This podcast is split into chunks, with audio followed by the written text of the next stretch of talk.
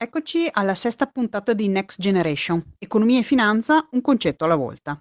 Colgo le news di questi giorni in Italia per introdurti al DEF, ovvero il documento di economia e finanza che prima si chiamava documento di programmazione economico-finanziaria. Lunedì a questo pazzo pazzo mondo abbiamo parlato dell'approvazione del NADEF, che è la nota di aggiornamento del DEF, e abbiamo detto che questo NADEF rappresenta la cornice all'interno della quale il governo prenderà le decisioni economiche e finanziarie per il paese mh, per il 2020. Sì, insomma, parliamo quindi di eh, un argomento decisamente importante, delle politiche che l'esecutivo intende attuare per l'anno prossimo, per raggiungere gli obiettivi prefissati. Obiettivi su cosa? Sui dati macroeconomici. Cosa significa macroeconomici? Che riguardano tutto il nostro paese, il paese intero, come il PIL, che è il prodotto interno lordo, che quindi riguarda la produzione e la crescita del paese, il deficit, il debito pubblico, l'occupazione e l'inflazione.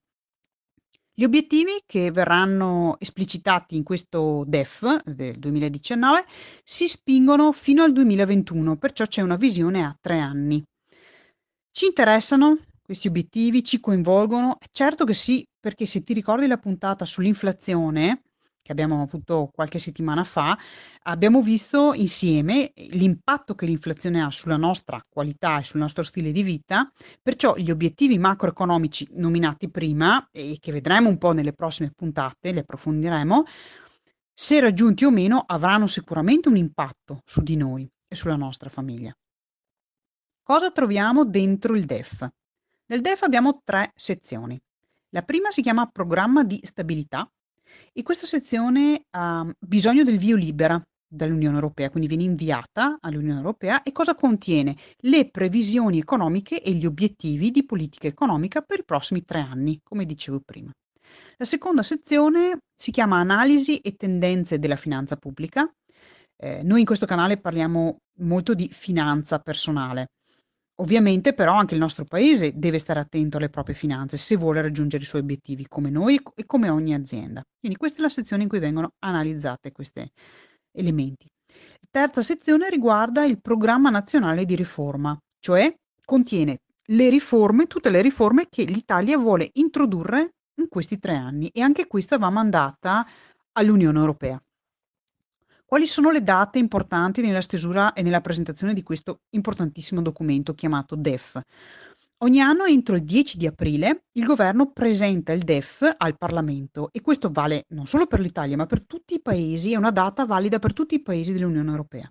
Entro il 30 aprile il DEF va inviato all'Unione Europea per l'approvazione e o per ricevere indicazioni o raccomandazioni sul contenuto che si è presentato. Entro il 27 settembre eh, al governo viene concesso di presentare alle Camere il NADEF, quello di cui abbiamo parlato prima, la nota di aggiornamento, che potrebbe contenere dei cambiamenti appunto dopo i feedback eh, ricevuti dalla, dall'Unione Europea. E poi, eh, poi entro il 15 ottobre, quindi parliamo di fra meno di dieci giorni, bisogna che venga presentato alle Camere il disegno della legge di bilancio. Questa legge di bilancio poi dovrà essere approvata tassativamente dal Parlamento entro il 31 dicembre. Che funzione ha la legge di bilancio? La legge di bilancio determina quello che sarà il bilancio dello Stato, ovvero è una legge con cui la maggioranza del governo decide le spese pubbliche e le entrate previste per l'anno successivo. Cosa c'entra la legge di bilancio col DEF?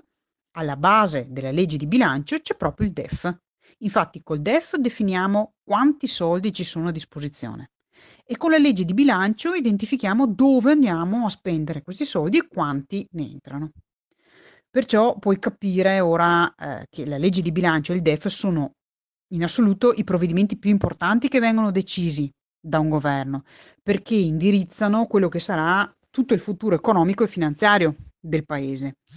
Perciò tendi l'orecchio alle news in questo periodo perché questo mese, in questo mese di ottobre, oltre a essere il mese dell'educazione finanziaria, e l'avrai sicuramente notato perché su tutti i miei mhmm, profili social sto insistendo molto e sto fornendo delle piccoli spunti da questo punto di vista.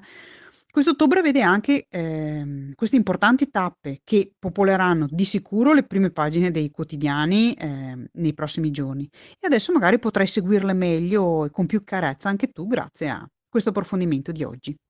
Chiudiamo qui la sesta puntata di Next Generation, ci sentiamo al prossimo appuntamento con un nuovo concetto di economia o finanza. Ciao da Virginia Busato.